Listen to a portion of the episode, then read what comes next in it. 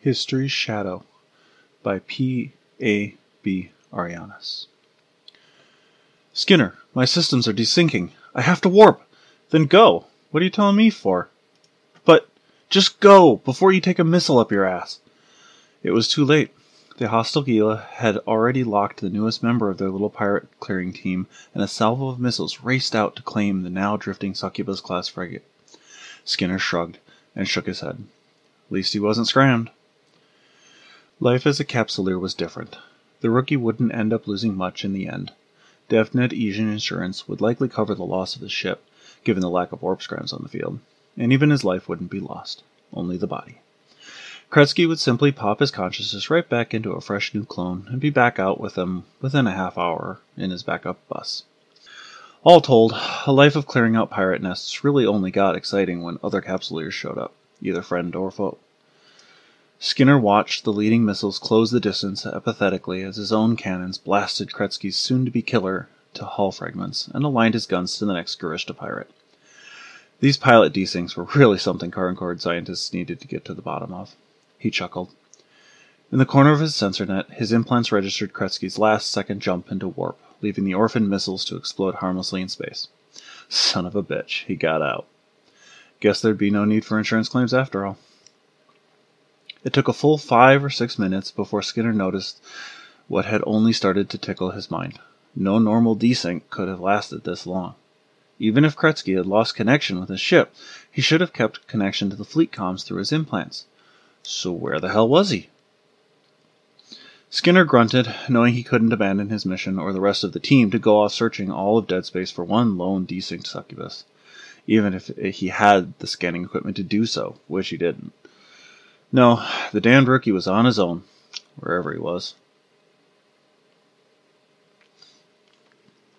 Less than one AU away, Avar Kretsky's mind resynced with his ship as he felt the rush of sensations flood back into him. He could feel the particles of space dust and cosmic radiation bathing his ship's hull just as surely as he felt the various ship systems like veins and organs of his body. There was a stillness when one was all alone in space, even for a capsuleer, so interconnected to his ship that it was in every sense a part of him. Dead space, Avar felt, always seemed more desolate. There was no space lanes, no celestial objects of any kind to mark his place. Only the distant glow of one star more than any other gave signpost as to what system he was in. Atioth burned a faint white to his starboard as Avar gathered his wits and called out through his implants to the fleet comms channel he'd been sharing with his team. Skinner, you there? Nothing. Kella? No answer. He tried a different channel. No connection. Something was very wrong. Fleet comms operated via subspace, and green as he was, even Avar knew that comms system failures were all but unheard of in this modern era. Maybe he was pinging the wrong relays. It only took a few moments to check, but what he found confused him even more. He was in the correct relay. He could even find the markers of each of his fleet members in the channel, but they couldn't hear him. His pulse was just starting to increase when he suddenly realized that he must have muted himself. Of course. Nope. Alone and mute in space wasn't the sort of position one typically wanted to be in. At least he could fix one of those. Avar was surprised that his ship autopilot hadn't yet kicked in and taken him back to the pirate base. So he tried to manually warp. So he tried manually jumping to warp. When that failed, Avar Kretsky damn near shat himself. End of chapter 1. Alone, no comms, no warp. Well, Avar was fucked. He took a few deep breaths, or at least he imagined himself taking deep breaths, as a forced wave of calm seemed to shimmer through the succubus system. What had the FC said during the frigate wing course? Something about solace in the silence? Right. Avar willed himself to be silent, and calm. He could not warp, no comms, but also no hostiles on grid, so at least there was that. He tried his impulse engines, working. He flashed his afterburner for, for a cycle. That worked too. The noise of panic faded further, and he continued. All internal systems were functioning, and his synaptic sync pod integrity, and repair systems all performed efficiently. Good. External. Camera drones had deployed perfectly, and Avar's mind reached out to them and through them as he looked back at his ship. The spiky hooligan hellspawn fish of the Sansha hull floated calmly against the red black of the local nebula. His hull glistened with each refresh of nanites repairing any damage that might deign to nip at his armor. He willed the camera drones to pull further out, his ship dwindling quickly to a mere mote. Small orphaned asteroids began to glide into the frame, and he found himself maybe a little less alone. Orphaned asteroids, those separated from a belt by chance or by someone's will, were a rather common thing in space, but landing out of warp right next to some without a beacon to guide you was pretty slim chance. Space was huge, massive even. Avar began to ponder on the new input even as he continued to sweep the remote cameras about his ship, taking everything in. He would have naturally dropped out of warp at the end of the desync, a standard safety measure put in place to prevent unsynced pilots from being at the mercy of whatever they were presumably fighting at the time. It wasn't absolute, but that was what the added protection of insurance was for. Concord couldn't provide 100% guarantee behind their capsular software, so it made sense to cover their asses properly through the DevNet Asian subsidiary who handled such minutiae like complaints. At least he didn't have that job. However, he should have gone back into warp again as soon as the resync was complete. Why didn't he? Well, what could normally prevent warp? Interdiction modules? No hostile ships about, no interdiction beams from anywhere nearby. Maybe an interdiction sphere? He pushed the camera drones to the furthest operational distance from his hull that he could go, but there was no telltale shimmer that they had crossed beyond an interdiction sphere. Yet his instruments acted as though he was in one. Strange. And no interdiction tech he had ever heard of could also have impacted his comms. So likely not that then. Avar finally accepted the truth. Whatever it was that held him here was beyond his immediate reach. Time to learn more about wherever here was then. Something about the idea of an interdiction sphere and his instruments pulled at his mind, and he tasked one of the camera drones into orbit of one of the asteroids, and then another. As he scanned, another part of his mind was processing what input his sensors could get of the effects they were registering. As to why they showed him under the effect of an interdiction field, that was simple. He was. But there was no indication of its source, and the variance frequencies were incredibly obscure. Modern sensors reliably betrayed some source of any negative jamming on one's ship, so why not now? Was it new tech? Avar thought on that a bit. Unlikely. But what an advancement that would be. Imagine being able to cloak even your offensive electronic warfare missions. You could send a fleet of identical ships with only one scram in effect, and the enemy would never know where your weakness was. Or what if he was on the receiving end? Nope. That was scary as fuck. Nobody's OPSEC was that good not something any faction would want to put money into, even in this ancient backwater of a system. Ancient system. Hmm. Atioth. It was the only system in these pirate infested regions that carried a name. Why? Avar had only been a capsuleer for a few short weeks. Becoming a capsuleer certainly never included history seminars. It never even occurred to him to care about such things. His job was to shoot shit and get paid. Maybe spend some of that pay in good old debauchery when he could discuss the finer points on Empire infighting, drama, and their combined eons of shit? Hell no. That's the bullshit he came out to Nullsec to get away from. But ancient systems. Just as the thought registered in his mind, so did an anomalous reading by one of the few camera drones he now had flitting about the asteroids nearby. One drone, it would seem, had located a significantly large fissure within one of the larger asteroids, large enough for a frigate to fly into. Great idea, Avar. Fly millions of ISK worth of succubus into a rock. But then, what other option did he have left? No readings were coming out of the fissure, and the incredibly basic programming that made camera drones so small, plentiful, and cheap also meant that he couldn't maneuver them into anything other than an orbit. The more he thought about the kind of power source that could feed interdiction and jamming equipment so massive, that he couldn't even see its field, the more he was convinced that it would have to be within something like one of those bigger asteroids. If he wanted to know what was inside this one, he was going to have to go himself. Fuck it. He maneuvered his ship to the opening and began, very, very slowly, drifting into the fissure. As his camera drones automatically pulled in, and his external view shifted to only that which was immediately around his hull, Avar's appreciation of the macabre got the better of him. If he lost his ship and got podded in this asteroidal asshole, nobody was ever going to hear the story. He would take it to every grade he'd never have. Chapter 3 Several minutes slipped by, and Avar found himself in his ship still in one piece. The fissure gave way to a rough oblong tunnel with more than enough room for comfort. He laughed nervously to himself for too much caution and gently increased his speed as he maneuvered through the dark.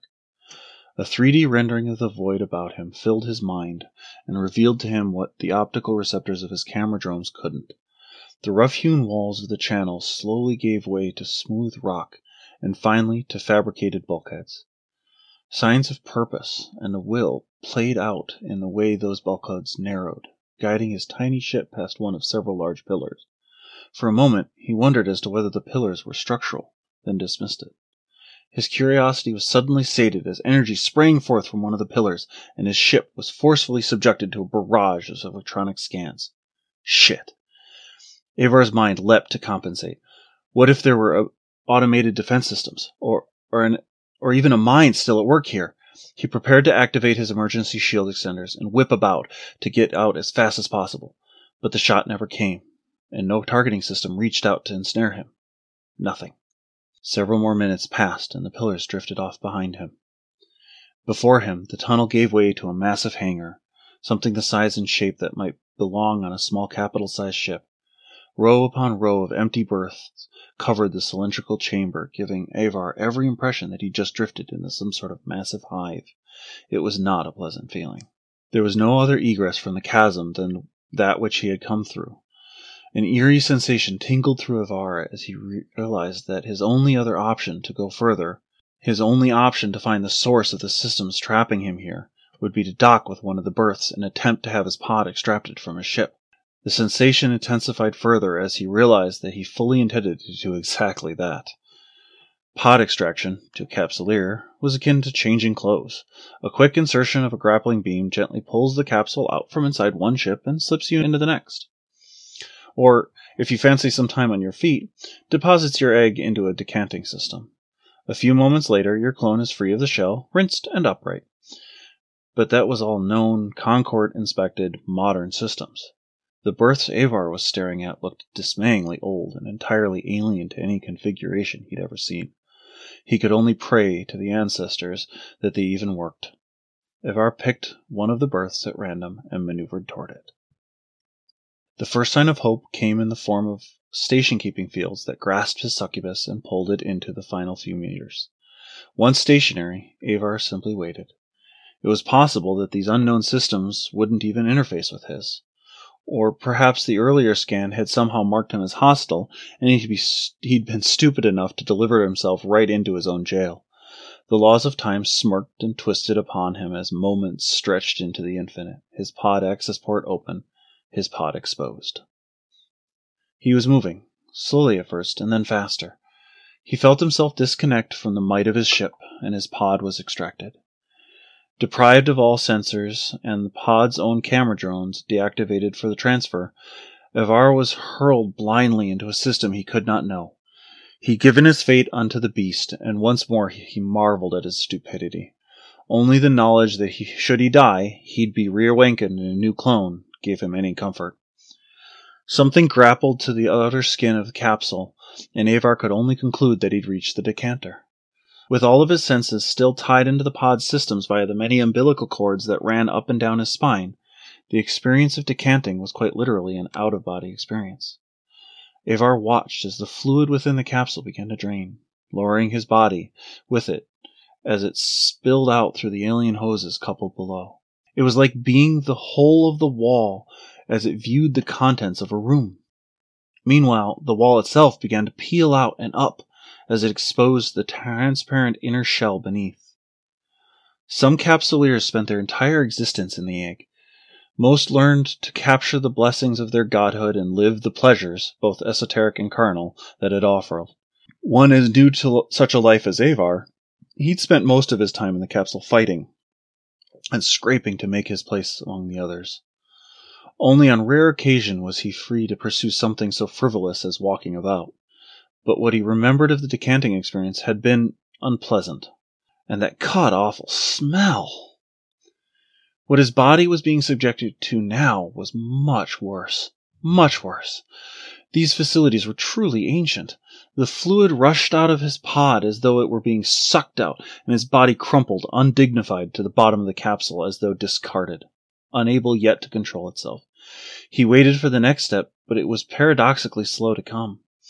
So there he lay, crumpled in a ball and dripping of his own filth. There'd be no molecular decontam at the end of this process. Fuck the chance of smelling good. He'd settle for surviving.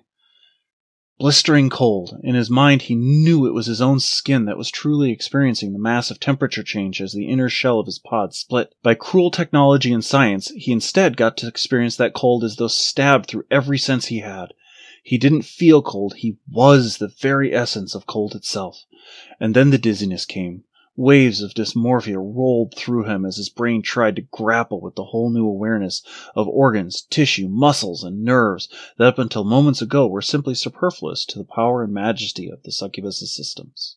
The inner shell continued to fly slowly upward and away as it joined with the outer hull of the capsule, splayed above like the carapace of a giant beetle. Avar was lost to it all, senseless right up to the final violation. Every umbilical cord jettisoned itself from his spine in a ripple of concussive force that flung his body forward and sheared his mind into a blinding flash of bright white pain. He laid there, motionless, fetal upon the cold stone floor for many minutes. His lungs struggled to remember how to manage the savage air through heaping, ragged breaths. He could not bear to open his eyes or even care. He wished for death, but it didn't come. Nothing came. An eternity later, as his head began to settle, Ivar finally attempted to open his eyes. A light that was not quite green and not quite indigo, yet somehow both, glowed against the film over his eyes. He tried to make out the contours of the walls, how they seemed to slope and curve. There was something embossed upon them, a symbol of some kind. He didn't dare move enough to wipe his eyes clear, and so settled for several painful blinks. They did him little good, but perhaps just enough. He strained again to see and finally placed what it was he was looking at the harsh, squared symbol of the Jove Empire. Ivar heaved and retched. Chapter 4 It was some time before Avar felt stable enough even to stand. During that time, he had more than a few thoughts about exactly how much he wanted to not be wandering around trapped in some Jovian facility. But Wandering around is exactly what he was now doing. There appeared to be no logical layout to the various corridors and passages he traversed. It was clear that this facility had once functioned as some sort of fighter garrison, housing about fifty frigate class ships at capacity. As he wandered unguided, he came upon sleeping chambers bereft of any comforts, encountered dining compartments unfit for the barest of social interactions, and even several corridors which ended abruptly in bulkheads. The last of these was at least revealing. Absent any chart or maps, Avar's best guess was that the abruptly ending corridors were located toward the exterior positions of the tunnel systems and networks. His implants kept a running sort of cartographic projection in his mind as he went. He tried to access the Jovian mainframe through his implants when he first left the decanting room, but, unsurprisingly, found those systems incompatible with his current cranial software. All of this further supported his theory. None of these apparently exterior corridors had any compression chamber or hatch. His conclusion, of course, was then that this garrison hangar must have been part of a larger complex of facilities. What had caused it to be flung into this particular pocket of dead space, though? He still had no idea. The other conclusion Avar began to form was that these Jovians must have been far more cybernetically enhanced than he. There were no data ports or user interfaces. Everything seemed to operate either via automatic function or what must have been some sort of neural interface. On several occasions, he could even feel his own implant suite being pinged for information or simply acknowledged as he passed. While it seemed he couldn't access any of the Jovian systems, those systems sure seemed to have access to him. It was a very chilling thought. The realization tracked, though. Jovians had always been known for their incredible technological superiority, as well as for how much they had chosen to indulge in it, even to the point of more and more becoming one with it. Nobody was quite sure anymore whether the Jovians, now unseen and withdrawn to the fringes of Nullsec for many centuries, were entirely human anymore. Of course, they would use direct neural interfacing to a higher degree. Avar lost track of the time as he searched. When eventually he came upon a room unlike the rest, he'd almost forgotten what it was he'd been searching for. So caught up in theories of the Jove and the stories one tells their children to scare them, he very nearly didn't recognize the tertiary command center for what it was. Unlike every other interface he'd seen, this one appeared to have a more rudimentary access console. That it had clearly been a backup to a backup was evident by the way in which it had been placed at the most remote portion of the room and at shin height. Leave it to the Jove to have considered anything less than neural interface beneath them, literally. Avar rolled his eyes and laid belly down on the metal decking. At last, access. It wasn't much. Life support was running at optimal, obvious, or he'd be dead now. No indication of damage to hull or internal systems. Good. But that was it. This terminal miraculously had access to the mainframe, but there was nothing there to have access to. It had been wiped clean, sterilized but for the basic autonomous functions of the station. The only log of activity was uh, the following System boot. Parameter triggered. Unknown frigate of Sansha origin. Classify hostile. Humanoid capsuleer. Make Matari. Sub Sebiestor. Implanted. Classify non threat. Reclassify non threat, non hostile. Deep scan complete. No antigens found. Implant suite supported. Kill switch intact. Delta within acceptable limits. Memories secured. Access provisionally granted. Much of the code was archaic, confusing. Secured memories and kill switch Clearly, his translators weren't up to the task. There was a reference to a small locked packet of compressed data attached to the new entry, but he hadn't the access level to open it, and neither did it seem to have anything to do with security functions. He moved on. He saw another attachment to the file. This one he could open. It was a hollow file, and it opened in the form of a projection into the center of the compartment behind him. He whipped his head around only to bring it crashing into the corner of an instrument console and swore. Through pain, profanity, and the trickle of blood, Avar began to watch a holofile of his decantation. Avar couldn't locate the input to skip forward on the holofile fast enough. Next, he was treated to a surreal montage of himself wandering the corridors, skipping here and there over the boring bits, which was almost all of it. Eventually, the holo became a replay of the current moments as they happened, and Avar deactivated it. The chamber returned to its green indigo hue, he searched again in the mainframe but found nothing else. But why then, how then, was he trapped? Autonomous functions? He navigated back to those processes and finally found his answer. Somehow, beyond comprehension, the station maintained a standing warp disruption field and subspace communications jam. It was built into the core of the station substrate itself, with no way to turn it on or off, no way to even reach the mechanical components so as to damage them and it spanned an entire quarter of an AU of space. The fuck? That kind of power could support an entire fleet indefinitely. While his mind grappled with the enormity of his current jail and the power source that fed it, one glimmer of hope shone through all of that fear. 0.25 AU was a truly insane distance when speaking in terms of electronic warfare range, but it wasn't infinite, and with his succubus, manageable. He could be home within a day. Finally, some good news. Chapter 5 The head wound left him a little dizzy, but not so much that he couldn't still move or think clearly. He was certainly clear headed enough to avoid the corner of that console this time as he stood up. Avar pulled up the wireframe map he'd made thus far in his mind and pondered what it showed him. The safe path would be to retrace his steps completely around the outer hull of what was clear to him now as a hollowed out ovoid asteroid. He must have been feeling better about his predicament, for he spared himself a moment to muse about how, as always, he'd taken the long way to get somewhere. Not this time. The narrow bit of unmapped area that lay like a haze between his current position and his ship wasn't even a fifth of the distance he'd have to travel back the way he'd come. There was no way it was likely to be any more eventful than the march of boredom he'd taken to find this tertiary command center. Nope, he was going home as soon as possible. Avar took a deep breath and started off into the unmapped portion of the station. This first 15 minutes of his journey proved to be as mind numbingly unspectacular as predicted. Only this time, he got to do it all with his new favorite companion, a headache. Bereft of any training of clone maintenance, it never occurred to Avar to use any sort of bandaging or seek out medical supplies. Even if he'd been able to find them, for someone so accomplished at throwing body after body into the eternal grinder that was capsular life, first aid wasn't even a concept. And so, as he walked, the blood from his cut continued to drip down and fall from his brow. Unconsciously, he'd wipe it away, only to have it return moments later. He marked time by the sound of his bare footfalls and by the return of the blood.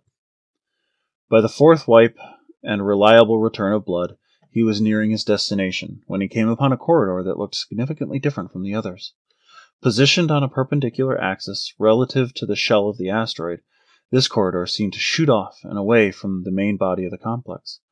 If someone were to make him guess at how it might look from the outside, he'd have imagined it to be protruding off into the only major bulbous formation on the asteroid. If the entrance tunnel to this little hive had been the asshole, his memory of his flyby passes earlier made this out to be the goiter like growth located at the apex. Maybe it was that Avar was truly feeling better about his chances now that he'd had a clean plan to escape the warp interdiction field, or perhaps a small part of him was loath to leave without bringing at least something of use back to his friends in the fleet. Avar would never really know, but something pulled at him, summoned him to take that tangent. He found his feet betraying his desire for comforts of safety, and by the time he was more than twenty meters down the corridor, he'd forgotten why. On either side, door after door repeated itself in a pattern that extended all the way to the end of the corridor, as far as he could see. The doors were massive, each with three heavily reinforced and mechanically latching steels. The mechanical nature of the locks was so asynchronous to every other technological mechanism he'd seen here that Avar wondered as to their purpose. Were they even Jovian? Further supporting his confusion, each door had markings beside it, the translation software of his poor implants strained to make sense of what he saw. After several attempts, it simply overlaid the word lab in place of what was clearly multiple concepts worth of characters. What kind of technology would a group so advanced as the Jove be studying in a lab with such massive locks? Even more important, how much might it be worth? He stopped to examine one of the doors. There was a biomechanical sensor placed centrally on the door, and equidistant from the upper and lowermost locking seal.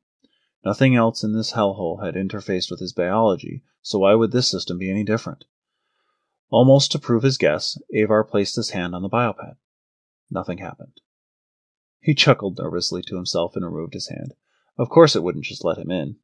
Priceless Jovian technology locked away behind massive security system? Sure. Open says me was going to just work.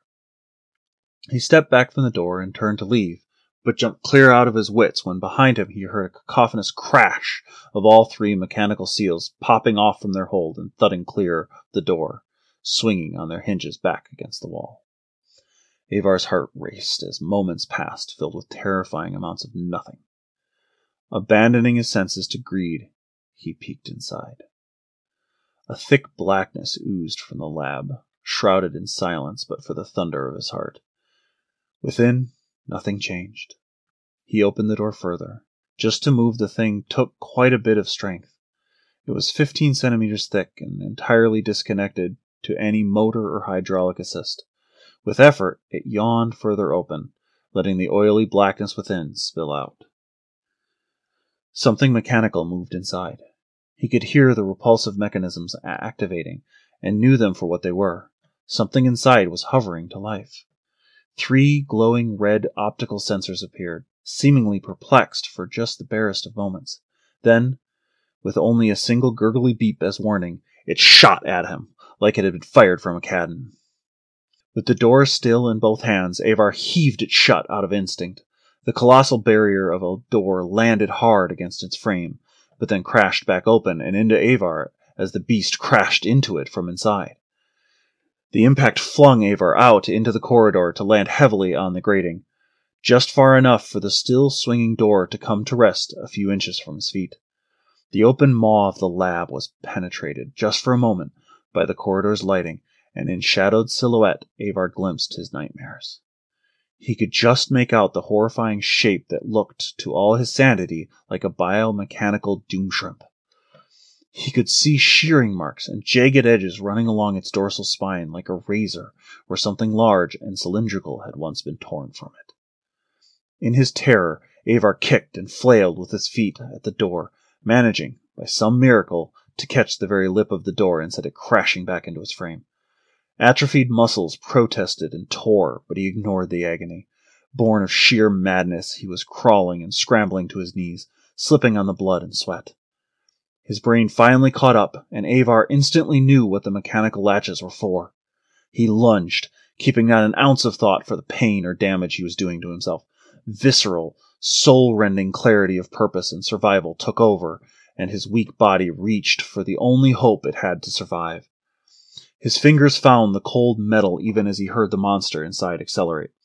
The latch fell into place, with his fingertips still curled about it as the beast once more crashed into the armored door. A sickening crunch preceded a scream that to Avar seemed to come from another world or some other existence.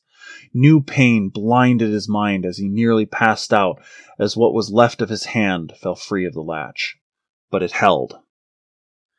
Time changed. He watched as some other being slowly stood, collapsed, then stood again as it clung to the wall for support. That same unconscious being slammed the other two latches into place, spurred on by the staccato of the nightmare inside, crashing again and again inside against the door. In his fugue, he could sense the intelligence within, the anguish inside that lab. All around him, he heard the heavy clash of metal on metal as every door began to ring in unison with the hammering of their own occupants. The mind, still in control of his body, fled. Avar could not recall the process by which he was put back into his pod, or how long it took for his pod to be moved back to his ship. Both looked agonizing to his body from within his removed mind, almost a macabre dance. Even as the outer shell of his pod had closed, the visceral gel of his capsule pinkened with free flowing blood from his wounds. He could feel his hold on reality, even as removed from it as he was, slipping. It took hours to burn at speed with full afterburners until he was finally clear of the warp field. Any sight of the facility long since vanished behind. His conscious mind knew not whether he'd recorded its location. It cared not. In the moments before he lost consciousness, before everything went black, Avar had just enough ability and stubborn humor to wonder if this clone would even make it through the warp, or if he was, even after everything he did to escape, simply about to wake up in the next clone. Then he wondered if it even mattered. The end.